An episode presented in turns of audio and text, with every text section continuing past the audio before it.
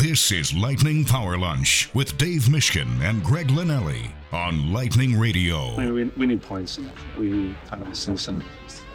Like we had a push, but uh, it's a little too late, and you know, preventable goals too, and it's just uh, yeah, tough one to swallow. But uh, we got two days here with good practices to, to figure it out and get ready for Wash. Yeah, I thought. I mean, they transitioned very well, so it it just proves that you need to be placing pucks behind them and making their D turn. I thought we did better later in the game, but I thought there were spurts in the game where we needed to get back to that. Well, he's a worker, but he just he does what he's asked, and he doesn't try and come outside of his game plan. He doesn't try to manufacture things that aren't there. He gets a game plan in front of him and he executes it. Uh, but he executes it with, you know, he wins his puck battles. He's um, he's always in the right spots and he's earning his ice time. He earned it. Uh, he earned it tonight, and if he keeps doing this, he's going to get more in the future. Yeah, Jon Cooper. Who was he talking about? Chaffee. That's right. There you go. Who was speaking before Jon Cooper? That's right. Steve Good is call. very Steve is very smart in how he set up his You know what? I his think we- sound, the order of the sound. he is, and I think we've been tested more times this year in terms of who has been speaking than any other year because there have been so many new players that have popped up. At least that I can remember. Because a couple of times I'll be like, "Wait, who is that?" You know, whether it's Tyler Motte, you finally get an idea of, of how he speaks. Conor Sheary, Mhm. same thing there. Glendening, you know, a little bit, and Watson, and then all the new guys from Syracuse. Yeah. up as well. So certainly that is uh that's a lot of fun at the beginning of the show. It is Power Lunch on Lightning Radio. Hit us up on Twitter at X at Bolts Radio there. Um lots to get to today. We want to get into Washington. Still want to take your questions and comments from the last couple of days. I've been taking a, a lot of tweets, and Dave Mishkin, of course, is my partner. Steve Versnick is with us as well. Dave, still a lot of questions, and we'll get to them, but the overview that somehow the Lightning didn't play with a sense of urgency and that it falls on the coaching staff. It's it not only was a theme after the Ottawa game, but I feel like I've heard more critique from that camp this year than I can in any other year. And maybe that explains why there have been a few more hiccups this year than in previous years. First, let's maybe start with that. Do you feel like this year has been a little bit more of a roller coaster ride in the regular season than we can remember? And maybe that's why we are taking some of those questions about the Lightning and perceived issues, maybe legitimate issues, not only uh, with the team, but a, lot of people have targeted the coaching staff, which to me is an indication that uh, the faithful the faithful fan base doesn't like where the team's play is because I feel like the chatter about that topic has been way more than any other year we've been doing a show together. The chatter has been recent, or the chatter. Has I think been all uh, it's? I think it's been consistently going all year, but even more so since.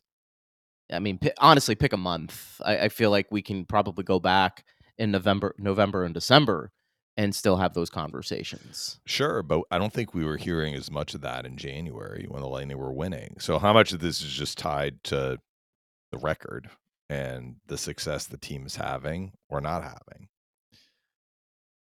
Mean, I I think that's fair. I remember, Greg, there were years, a couple of years actually, since we've been doing the show together, and we started doing the show together essentially during the pandemic. I mean, we we we started doing the show together leading into the bubble tournament. So the Lightning had a great regular season prior to that, but we weren't doing the show together, at least out of the first couple of months. So I look at the 2021 season, which was 56 games. I look at the next season, 21 22, a season in which the Lightning were one of eight teams in the East that had basically clinched a playoff spot by Christmas. And uh, there was some fairly inconsistent play later in the year when the Lightning's playoff position wasn't really in doubt or in jeopardy, but the way they were playing raised alarm bells among the fan base relating to how they would play in the playoffs. And you have have famously, at least in my mind, famously, because I've heard you say it over and over and over. I like again, when it says famously. I like yes, that. you famously said, and you have stuck to your guns on this. Basically, like tap me on the shoulder when the playoffs begin. Like they've earned the benefit of the doubt. This is this is relating to the 2021 season and then the following year.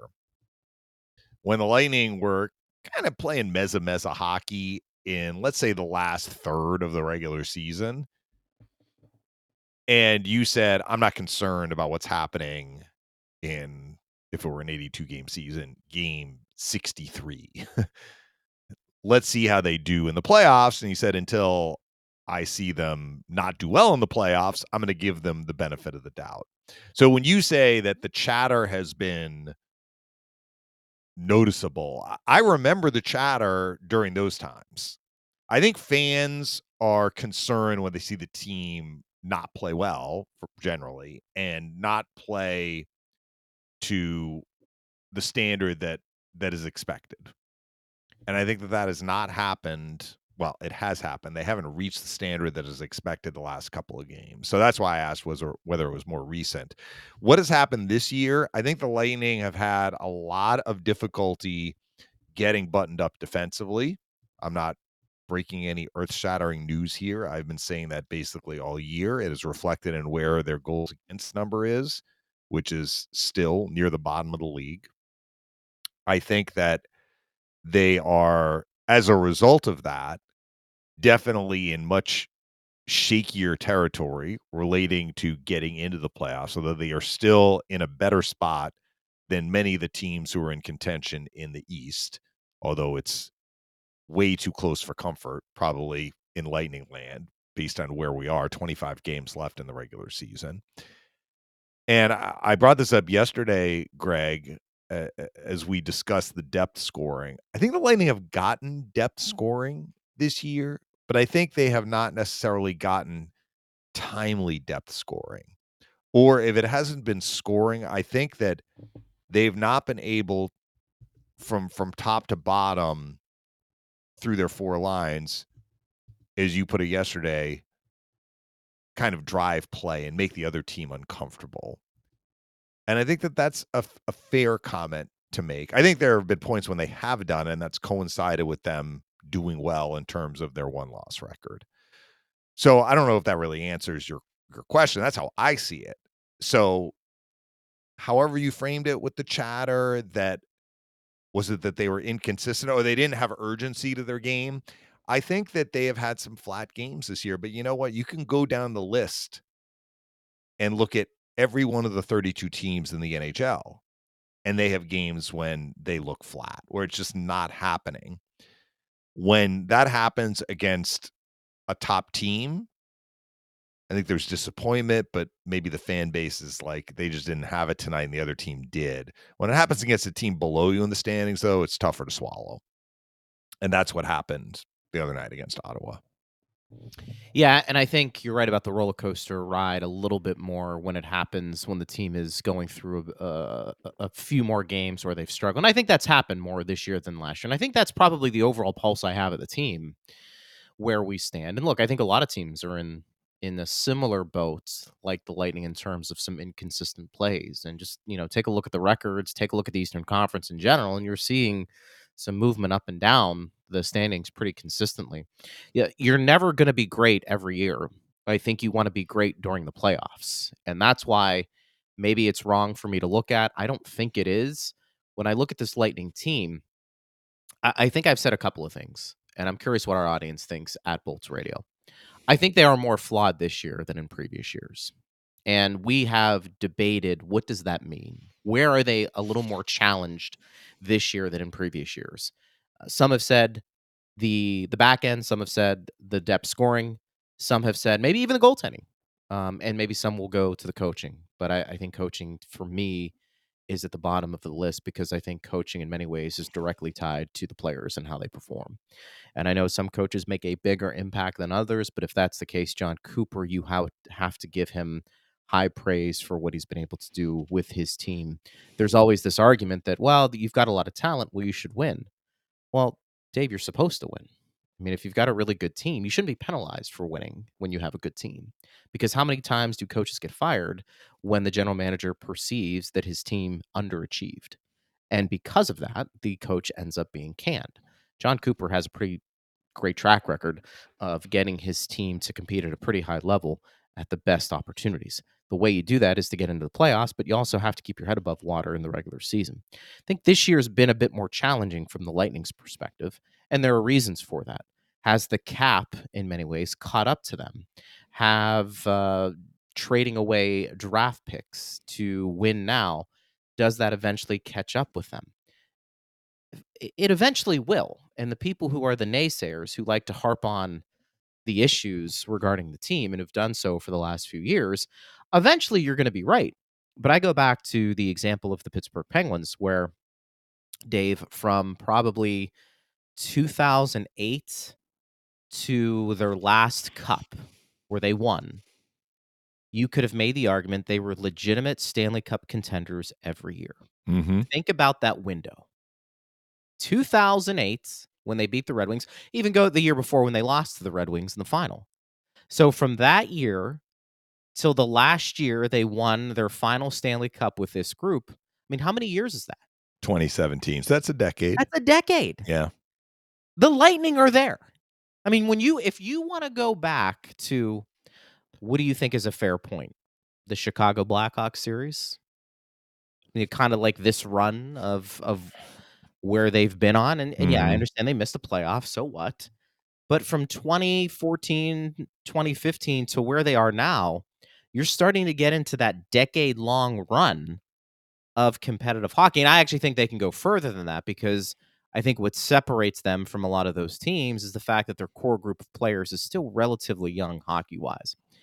But I think eventually things aren't going to be as smooth as they were maybe at the beginning of your run.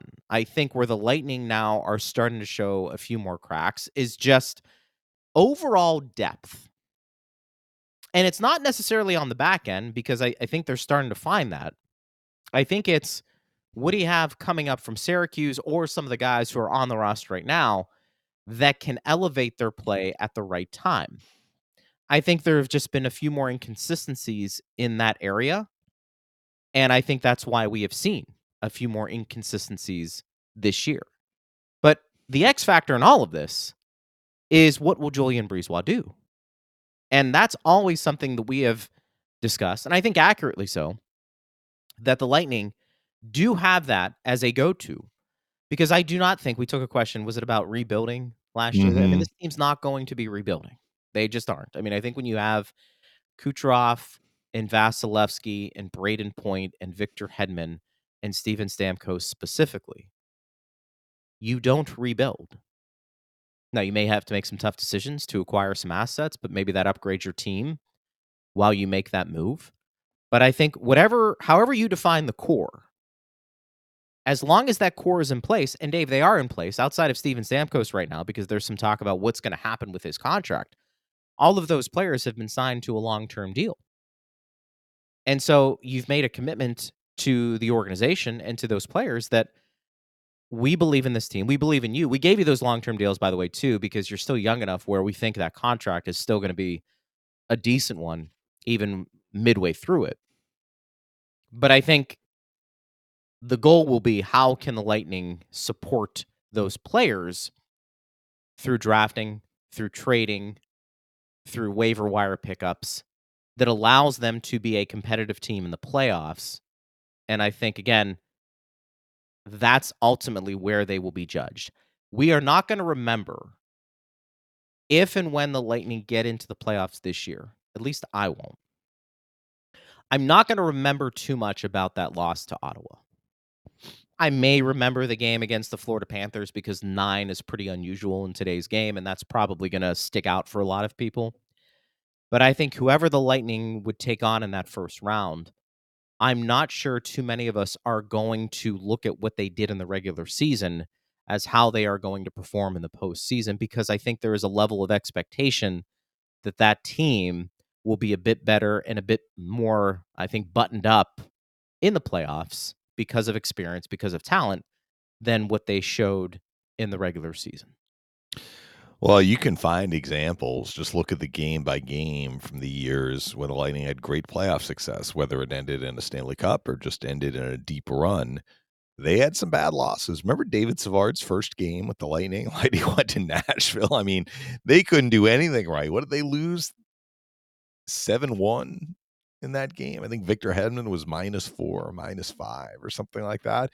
And when the Lightning got hammered by the Panthers earlier this week, Steve Versnick pulled out the stat that it was late December of 2021. So that was the year that the Lightning got to the Stanley Cup final against Colorado. And oh, by the way, beat Florida in the playoffs.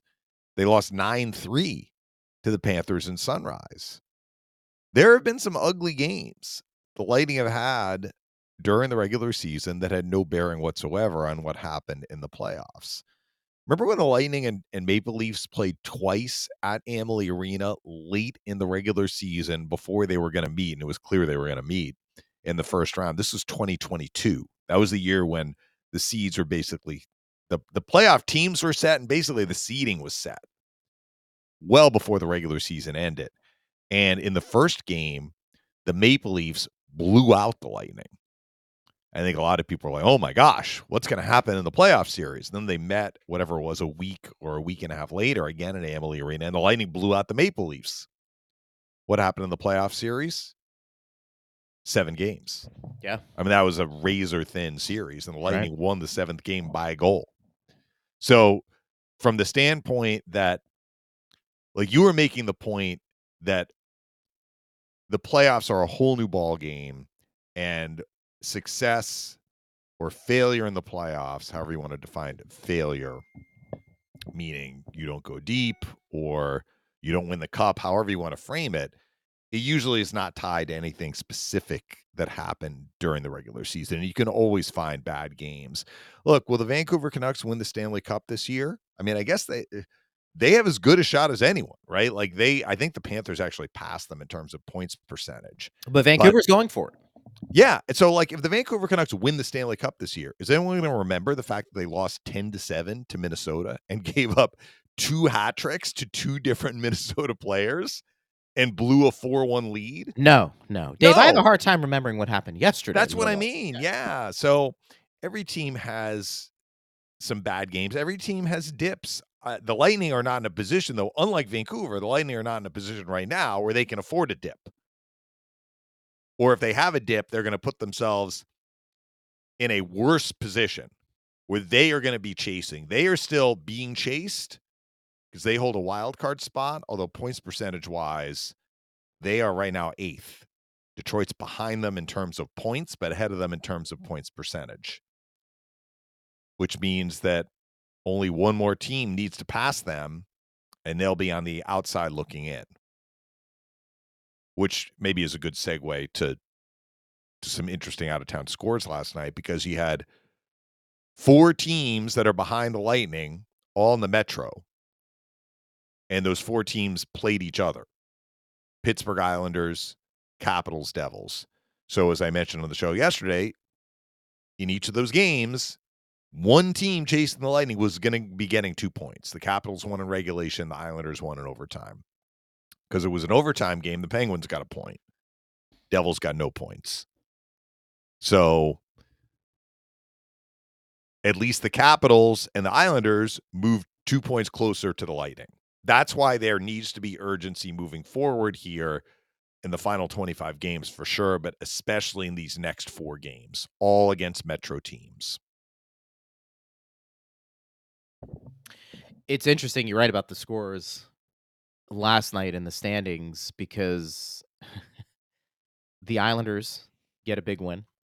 Yeah, but not it didn't help them with the tiebreak again. They had a they had a lead in regulation. Were they up by two? They were up In the third, two. Penguins tied so- Well, I understand that. That's how you feel, Greg. But from the Islander standpoint, Yeah. like they not only need points, they need to try and get regulation wins. They didn't get it last night. they are. It's incredible how many overtime games they've played.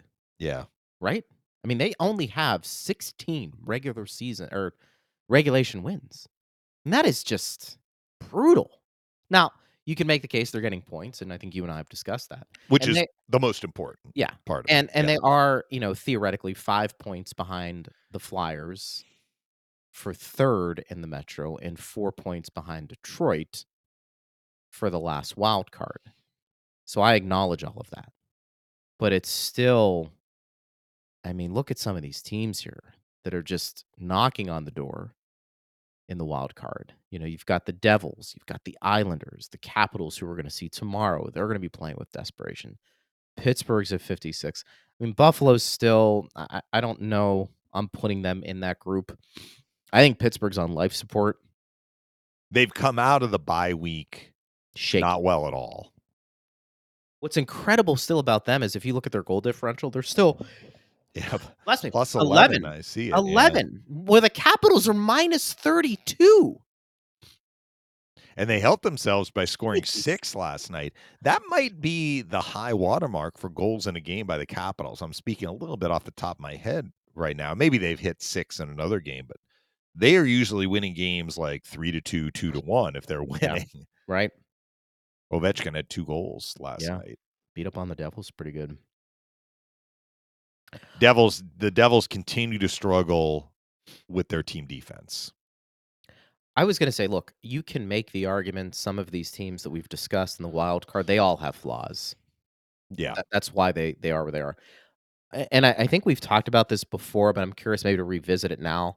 Maybe out of the, the Devils, the Islanders, and the Caps, let's put Pittsburgh away because I, I just they're just not But if you look at they are. if you look at kind of the point potential, so let's just say the Lightning didn't play for 10 days and these other teams all made up their games in hand.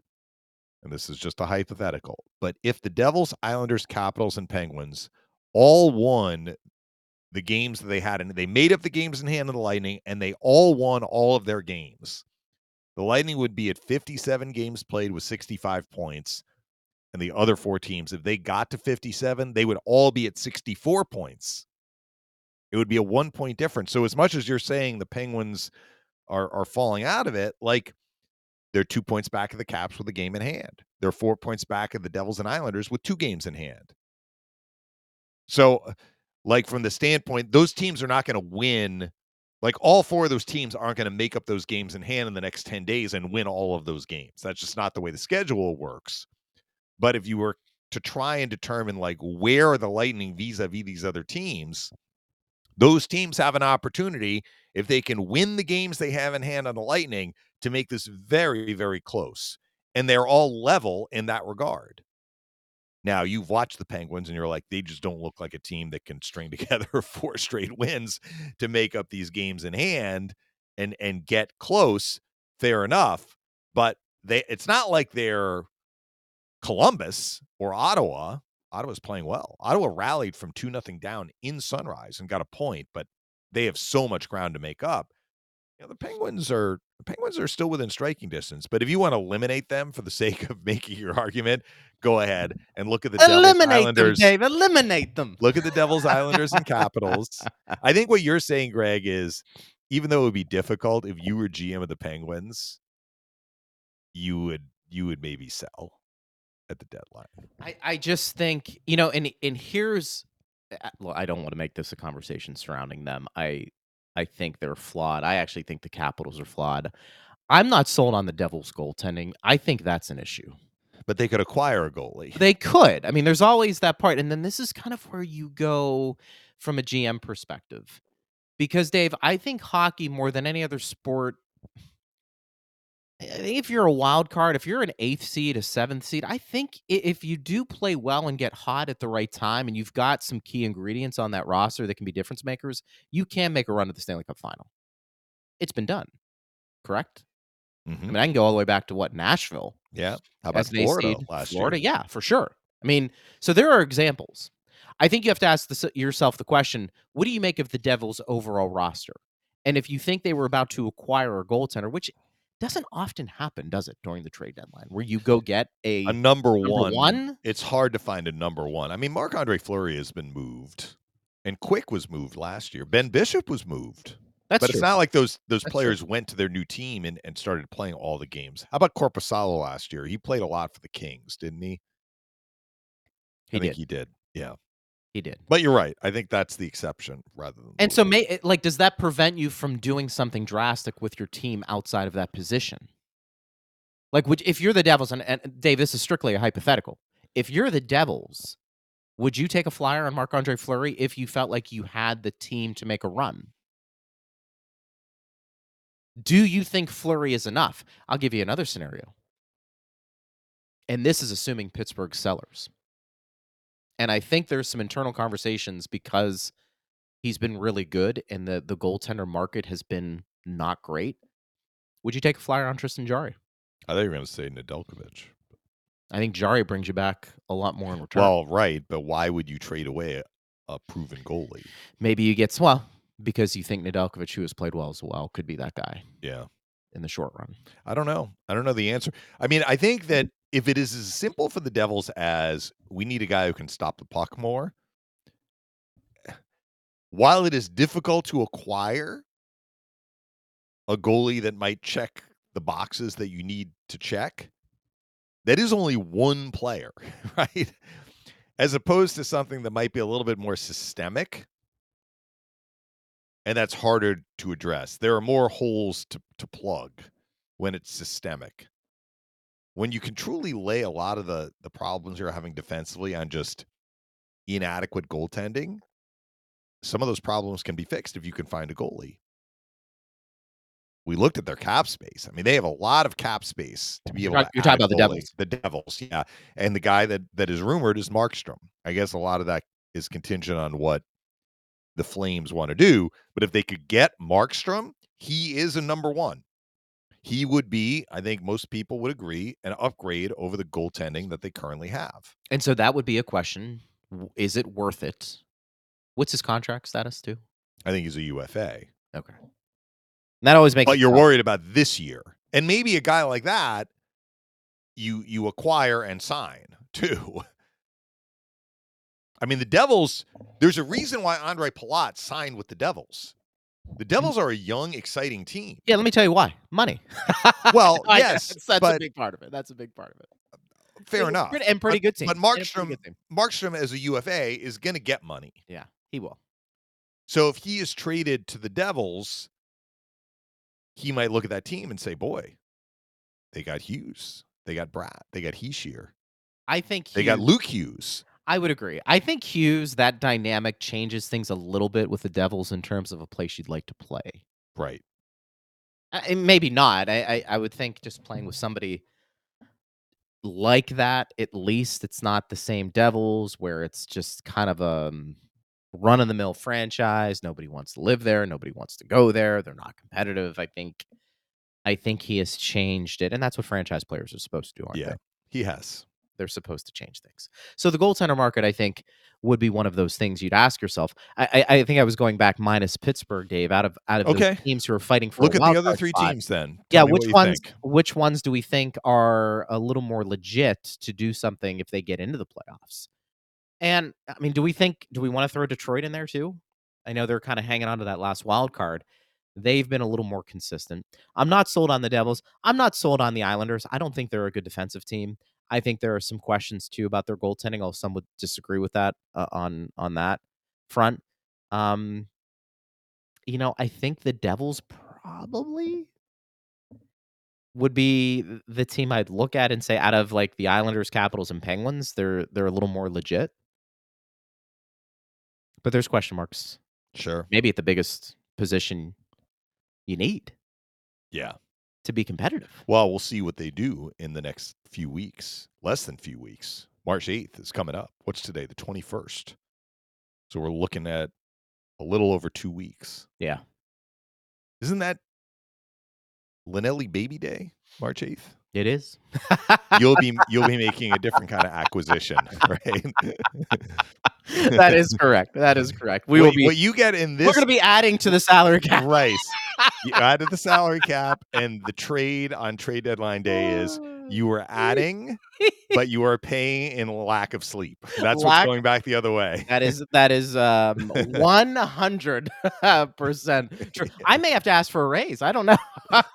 my my contract negotiations. We're adding. We're adding to the roster. And well, uh, congratulations again in advance. Well, I appreciate it. I appreciate it. It'll be a, a lot and for the fun. sake of power lunch, I hope that that the young Linnelli does not decide to arrive before March 8th. So you were you never know. You never, never know. You never know. You just uh unfortunately uh, mom and dad m- might not have a say in that if, uh, No, is That's not to- usually the way it works. It's ready to go. So we we understand that completely. Uh, at Bolts Radio, if you want to get involved uh, in the conversation, I had a couple of questions that started to, to trickle in.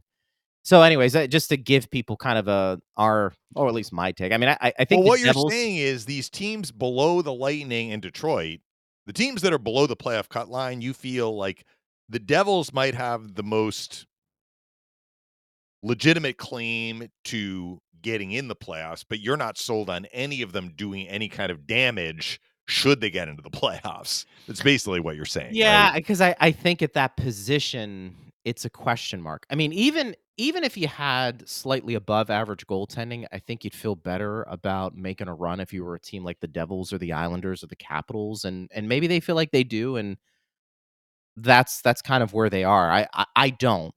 I think the other thing we're going to start looking at here, depending on where the Lightning finish, we're going to start looking at matchups Yeah. because the Lightning eh, are currently now at the first wild card. Dave, who would they play? The Rangers. All of that Right? is all of that is very fluid though. Well, it because, will I be. mean, the. Rangers and Panthers and Bruins are all close in points, which means that who's going to finish first, who's going to finish second, who's going to be the top team getting the second wild card, who's going to be the team getting the first wild card. We don't know any of that yet. No. And Carolina is is within striking distance too. I mean, Carolina is six points back of the Rangers. Rangers have pulled away a little bit because they've won eight in a row, but I mean, Carolina is has gone eight and two in the last ten, The so they've been news is- hot as well. Listen, the good news is too, if you want to, if you want to play off emotions in many ways, the Lightning may be the underdog in the first round, Oh, I'm sure they're going to be the underdog, which is a little round. shocking considering the resume. But it, it's you know, kind of what have you done for me la- lately? Mhm. And I think people just wanting to say, okay, the Lightning had their time. Now somebody else is ready because uh, being this great for this long just doesn't happen. I th- there's a lot of that for sure, but I I think that can play into any type of playoff series with the Tampa Bay Lightning. You you Yeah. could make a case. However far they get, they will be the underdog, especially if they finish in the wild card. Well, so the Lightning and Red Wings occupy the two wild card spots. And I'm just going to bring this up now as we look at where they they are vis-a-vis each other. So the Wings have two games in hand, they're a point behind. The Wings had a really tough stretch coming out of the bye week. Home Vancouver and then four games in Western Canada slash Seattle. And that's a tough five game stretch two against Vancouver. And they had Edmonton in there. They played Calgary. They played Seattle. They went three and two. That's not bad. I mean, they didn't go five and oh, but they came out of it with their head above water in that they are still in the second wild card. And because the Lightning have dropped their last two, they are basically back to where they were entering the the bye week, essentially. So two games in hand on the Lightning one point back. There is one head to head game remaining between the teams that will take place at Amalie Arena. I believe it's it's April 1st, April Fool's Day. The teams will play. So if we look at the tiebreaker, the first tiebreaker is regulation wins. The Lightning have three more regulation wins than the Red Wings. So they have an advantage there. Now, if the Red Wings are going to make up ground, they could make up ground with regulation wins. The second tiebreaker is regulation overtime wins. So you're taking all of your wins, subtracting shootout wins. It's closer. Lightning have 28, the Red Wings have 27. So, just for the sake of argument, if the Wings manage to tie the Lightning not only in points, but also in these first two tiebreakers, which is conceivable, it's conceivable that that could happen. What's the third tiebreaker? Head to head. Well, the teams have only played three games this year, will only play three games this year. It's the one team the Lightning play only once at home. The Panthers are the one team in their division they play once on the road. So how do they determine head to head when you're playing an odd number of games? Do you know how they do it, Craig? Tell me. The first game that is played that is the extra home game is eliminated. So the game the Lightning had in Detroit, now they've lost both games in Detroit, so I guess it doesn't really matter. But the first game they played in Detroit way back in the second game of the year, that game is is not included. So if the Lightning can beat the Red Wings, they would have to do it in regulation. Then we go to the next tiebreaker. so I mean, this thing could go way down the line. But I think right now the Lightning have an advantage in the first tiebreaker. So I think it's it's important to win. But if they can, the most important thing is to get points. The second most important thing is to get two points. The third most important thing is if you can get those two points in regulation. Because the Lightning are sitting in a more advantageous position with the first tiebreaker than most of the teams around them, and that includes Detroit.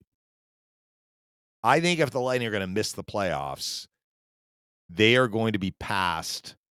They're going to have to be passed right now by two teams. I think one of those teams is going to be Detroit. I may be wrong about this, Yeah. but I, I think it's unlikely that two teams below the playoff cut line, both Metro teams, pass both the Lightning and the Red Wings.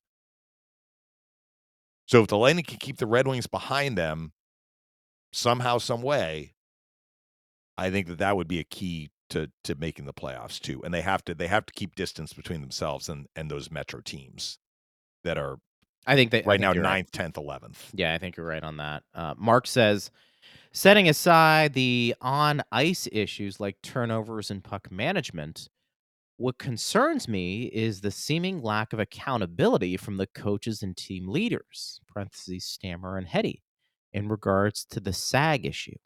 It needs to be addressed. And this kind of Well, gets back to our conversation we've had. Yeah, before. and you brought that up at the beginning of the show, and I didn't really address it. Look, if if the fans believe that after the first period ended against Ottawa, when the Lightning had a good start, didn't get rewarded, and then gave up a goal and sagged and gave up a second goal. If they feel like the Lightning just went into the the locker room during the intermission and didn't address it, they're wrong. I don't know. I don't know why you would think that that didn't happen. It did. It just didn't have an effect. That can that can occur sometimes. They weren't able to build up their game. But look, I mean, we hear him speak to the media. He's extremely intelligent and eloquent. I'm talking about Stamkos and how he thinks about the game, how he understands the game. But you won't find one player with the Lightning who has played with the Lightning while Stamkos has been on the team, certainly since he's been team captain, who would say that he's not a good captain. like he knows how to press buttons. He's a terrific captain. So this notion that there was no accountability or the leadership group, look, sometimes it just doesn't happen for you. Sometimes the words that are spoken do not have the desired effect. That's sports. Sometimes you're not able to perform to your top ability or be in sync as a team and execute as well as you can on other nights. And I know we talked about this a bit yesterday. I think the way the game unfolded had an effect. And there's another team out on the ice that is getting better defensively. I mean, the Panthers dropped nine on the Lightning. How many did they Yeah. score against Ottawa? Two. Well, two, and then they scored in overtime. Ottawa's getting better. You think Ottawa's disappointed though this year?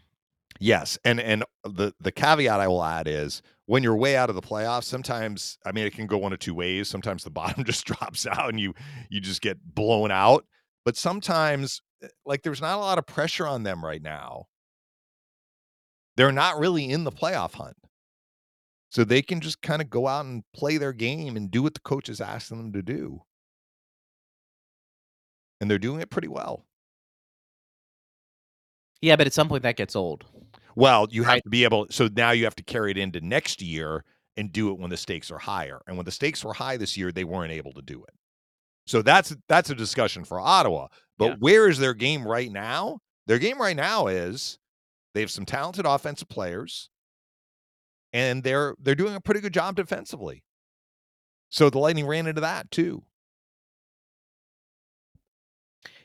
Circumstances for sure.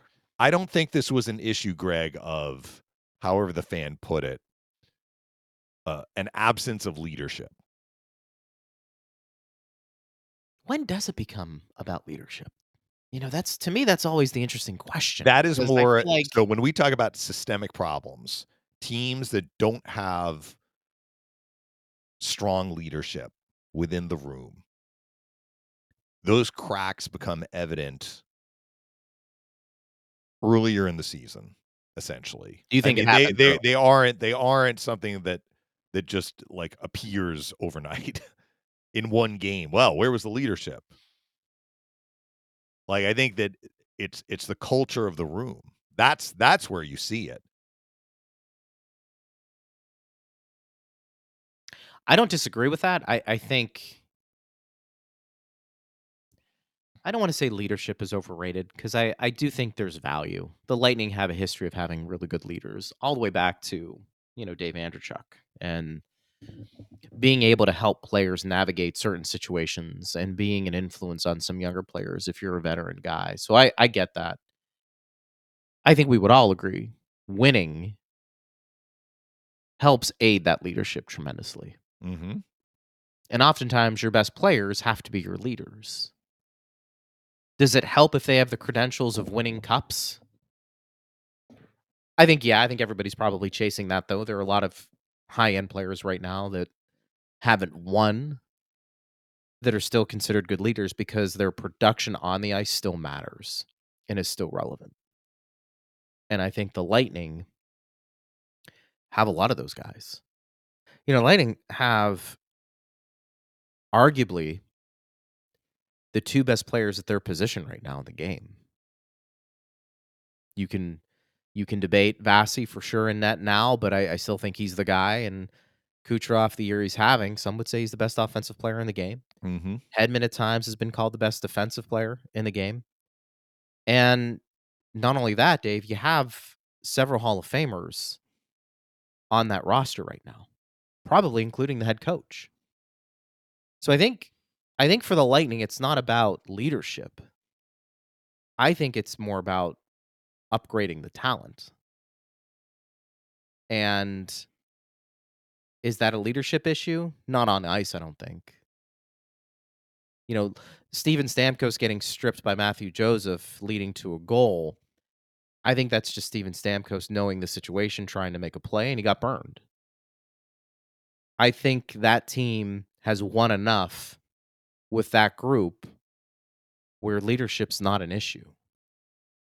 I think, like most cases, it comes down to talent. Because Steven Stamkos can be the greatest leader in the world, Dave, but if they have deficiencies up and down that lineup, doesn't matter how many rings Steven Stamkos has necessarily. It still comes down to do you have enough talent to win game in and game out? And I think for the first time in a while, the Lightning have good talent. Are they head and shoulders better than a lot of teams they're facing, like maybe in previous years, as much as you could in the cap area era? Probably not. And that's something that we're we're trying to talk through and figure out what are the options? Who do they have? Who can Julien BriseBois potentially acquire? But I don't think he has to worry about, and I don't think Jon Cooper has to worry about Dave leadership in that locker room. I think it comes down to more talent. And that's kind of where I am, Mark. I appreciate the the tweet though. Let me get to a couple of more here. Um, Jay, this was from yesterday talking about the auto game. Um, he says basically he's concerned going into the next three games. He felt like the first six, eight minutes, followed by mostly flat effort for the next 30, was concerning. And putting the lines in a blender um, is all Cooper could do to get the things going. Yeah, the- I think we actually touched on that We might have touched on yesterday. yeah. yeah, but but Jon Cooper did keep the lines in a blender at practice, and when he was asked about it, he said there is a method to the madness. So we'll see. I mean, sometimes when he pulls Point and Kucherov apart and and puts them on separate lines, like that does have kind of the effect of a jolt. I, I want to get to this too, but I'm curious for you because I, line combinations today in the NHL are just they are what they are. I mean, I think coaches definitely tinker with them more than not. Do you have a, a preference with the first line and, and maybe the second line? If you're kind of looking at what you've seen this year, I've always liked Hagel on the first line. Yeah, I know you have, and then they put him with Point and Kucherov after the Ottawa game started and things began going sideways. I think that I like having I think I like having the regularity of lines, but I also like how Jon Cooper switches the lines for a couple of reasons. First of all, he he gives players an opportunity to play with lots of other players because you never know when a situation is going to arise when you have to play with guys who are not your regular line mates. The second part that I like is no matter how good a line is, there are points when things get stale and you need to make them less stale. And the one thing the coach can do is switch up the lines. Now, Coop has a quicker trigger finger than many other NHL coaches, but that's okay. That's the way he's done it with with great success. You asked me specifically what what are the line combinations I like the most. The Lightning have had a lot of success with Point Kucherov Stamkos. They've had a lot of success with Point Kucherov Hagel. Yep. We've seen less, but not never. Point Kucherov Paul. We've definitely seen that. So I think all of them can be effective, but I am not in disagreement with Coop that when things start to go stale, you need to mix it up. Now, he has been hesitant to pull apart, hesitant maybe is the wrong word. He hasn't felt it was necessary to pull apart Point and Kucherov. But if I'm being honest, like, you know, the last couple of games, things have not, I don't want to say things have not come for Cooch the way they they have most of the year. I mean, he did have a breakaway against Bobrovsky, right? And Bobrovsky made the save, but I could see them fighting it a little bit in the last couple of games. Some of that had to do with how the other team was keying on Kucherov so much. So if they're going to put guys in a position to key on Kucherov, if you move Brayden Point to a different line, now yeah. other players have to worry about Brayden Point, or vice versa. Sure. I mean, I think that their teams are going to put their quote unquote best defensive players on the ice when they can. As the road team, you don't get last change, but the Capitals are going to try and get their best defensive players out against Kucherov. Now, the Caps have had a pretty good defensive year, so it's not just like they have four or five players who can defend, and then and then there's a big drop off. I think they've done it as a team, but what what you're forcing the other team to do is deal with, if we're going to say Kucherov and Point are the two most dangerous offensive players the Lightning have, now you're forcing the other team to deal with them on separate lines. As dynamic as they are together and acknowledging the chemistry that they have together, when you split them up, it creates more of a matchup puzzle for the other team. But we know Coop like we could be whatever five minutes into the first period and he's putting Point and Kucherov back together. We've seen that this year too. Yeah, no, it's it's it's relevant. It's it's a good point, and I you've said you like Hagel with those guys. I, I, do, but I I you know again we kind of go back to like the Cirelli factor and all of this.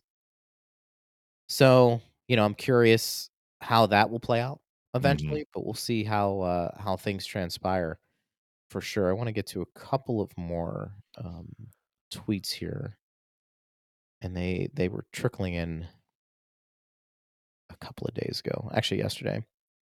Uh, Anthony says, I think most of us already raced the game from memory against Ottawa. For some reason, this team has too many games like the past two years. Can't break momentum waves.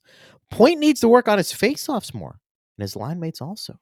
First center can't be at 43% he has had a tough year in the circle. Now, he has not taken all the face-offs when his line has been out there. When he's been with Stamkos, Stamkos has taken a fair number of face-offs this year, and some of that might be due to the fact that Stamkos's percentage is higher than points. Point is better than 43% though. On that I am I am in total and absolute agreement that that is an area of his game that has definitely dipped this year and should the Lightning get into the playoffs, and they've been a pretty good face-off team this year, but that's because Glendening and Paul are are like in the the mid 50s, which has really helped their team average. But should they get into the playoffs, eh, they're going to need Brayden Point to be better than 43%. Now, as Phil often points out, it's not only on the centerman, the 50 50 pucks you're you're relying on your wingers to come in and and help you win the faceoff. But just like the top guys deserve credit Yeah. For being the top guys, even though there's some 50-50s in there. When you're at 43%, I mean, you have to you have to take a lot of the blame there. You do. And the only reason I say he's better than that because this isn't like his rookie year. You can go back. In fact, I will look at his percentage year by year and tell you exactly where he has been. All right. When's the last time he's at 43%? Or? Yeah. So last year he was at 50.7. Two years ago, he was at 51%. The 56 game season, he was a nick under 50, 49.4. Year before that, the the 1920 season, 51.1. The 62 win season, he was at 50.8. His first couple of years in the league, he was in he was lower. But starting with his third year, every year he has been above 50%, save for one year when he was half a percentage lower. This has been an outlier year. Now the fan said 43%. I have him at 44.4%, but that's lower. That's lower than where he has been. I feel like it's just been a little bit of an off year for Brayden Point. Yeah, things Just haven't a little bit. haven't clicked for him. I mean, he's, he's still still point what point per game guy. yeah, he's a point per game. He's he's he's bumping 30 goals. it's the eye test. Just the eye test. Mm-hmm. That's all it is. It's like the gut, the gut feeling. The eye tests, they, they typically don't lie. They don't. Anthony says also, Merelä brings more to the team. He needs to play. But we don't have a roster spot. Only Lilleberg is waiver exempt. P.S. Goalie interference call uh, going against us is crazy. Yeah, we spent a lot of time going over that goalie interference. He's right, though. That was He's right. Monday's show. He's right. uh, look, I talked to to Phil and Chief when I saw them at the game. So I hadn't seen Phil or Chief since the game on Saturday. So I saw them again on Monday, and both of them independently said, "Forget goalie interference. That should have been a penalty on Verhaeghe for slashing the stick." I didn't actually see it that way, but look, I'm going to defer to the guys who, one of whom is a, was a goalie, right? And the other spent a lot of time in front of the net. They felt it was an actual penalty. I kind of felt Verhaeghe was just going for the tip, but they could have gone a number of different directions with that call. What they decided to say was it was incidental contact. So they kind of saw it the way that I saw it, which was Verhaeghe was going for a tip. And because the contact happened, quote unquote, outside the crease, that took precedence over the fact that Vasilevskiy was not allowed to play his position by making the glove save, even though his skates were in the crease. That's the part that's that. I mean, I'm sorry. I'm this is the last thing I'm to say. I don't want to get worked up again. Like, all right, you're going to say the goalie is out of the crease and therefore different rules apply. I get it. Like, I understand that. But if the goalie is standing in the crease, isn't he in the crease? Isn't he trying to play his position in the crease? If he happens to reach out with his glove to make a save and the glove goes outside the crease, but he is actually in the crease, shouldn't that be defined as being in the crease? I agree. I mean, these goalies are not Gumby, right? Where they're stretching their arm out 10 feet. If his skates are in the crease, he's in the crease. He's playing his position in the crease. Anyway, maybe they revisit this and they don't even change the the verbiage, but they change the emphasis and get back to what I think is the spirit of the rule. And again, if the Lightning were on the other side of the coin here, I would be saying the exact same thing.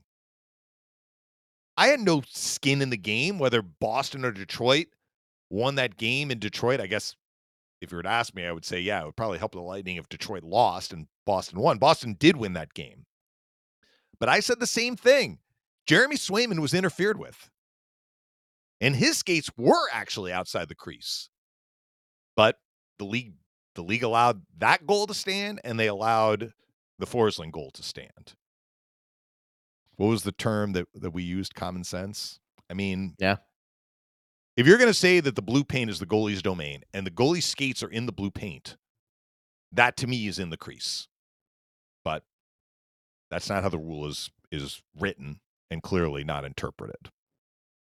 Lightning have had a lot of goalie interference calls go against them though this year.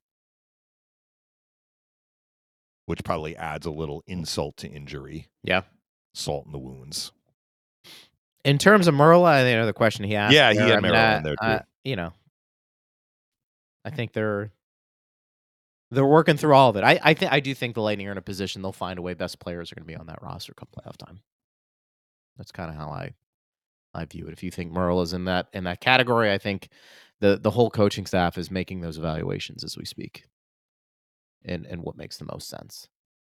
Lilleberg looked for me maybe the first game against Ottawa a little. Was it a little shaky or was it Florida? It might have been Florida. The toe drag was that on him? Yeah, I Stutz. feel like yes, dude. So that you know, a little shaky there, uh, but that's gonna happen. That's a world class play. Um, is that deterring me from putting him on the ice consistently? No. I, mean, I think you've gotten this far with him. You just want to keep playing him unless you upgrade at that position. I think that's kind of how I would view him. Yeah, they But- want him to work through whatever growing pains are going to come his way, which is natural. I mean, it's natural Yeah. for a young defenseman as he's adjusting to the NHL game to have to work through some things and and smooth out some bumps. Yeah. But they haven't pulled him out of the lineup. So it's not like they're saying he needs to to have a reset, he needs to to take a game off, he needs to go over video and just exhale like they're throwing him back out there. No, I So would agree. That's, that's the course of action for him, and they feel that's the right course of action to. And it's it's not like his play has dipped appreciably. It's just that you're right. I mean, there have been some plays where you're like, he's a young guy playing a very difficult position. He's new to the NHL. I think that's fair. Yeah. I think that's fair. We want to end the show here. I want to bring Steve on because we have uh, a couple of uh, updates potentially on on one of our shows, and I, I want Ooh, this is Steve news to news to me. get it on for the block Yeah. party, right? Well, the next Block Party Live is scheduled for Wednesday, March 6th. So uh, you can reserve your spot starting now at tampabaylightning.com slash block party live. Uh, Wednesday, March 6th at 7 p.m. Our first three guests on the Block Party Live were Victor Hedman, Nick Paul, and Steven Stamkos. So, Oh, how do you beat? How do you beat that? so right? Wolf and uh, Greg Wolf and Braydon Coburn will be joined by a special lightning guest. I do know who it is, but I cannot tell you. Mm, sworn to secrecy. Yes. That's leading into trade deadline and Hall of Fame weekend and yes. baby Linnelli's arrival.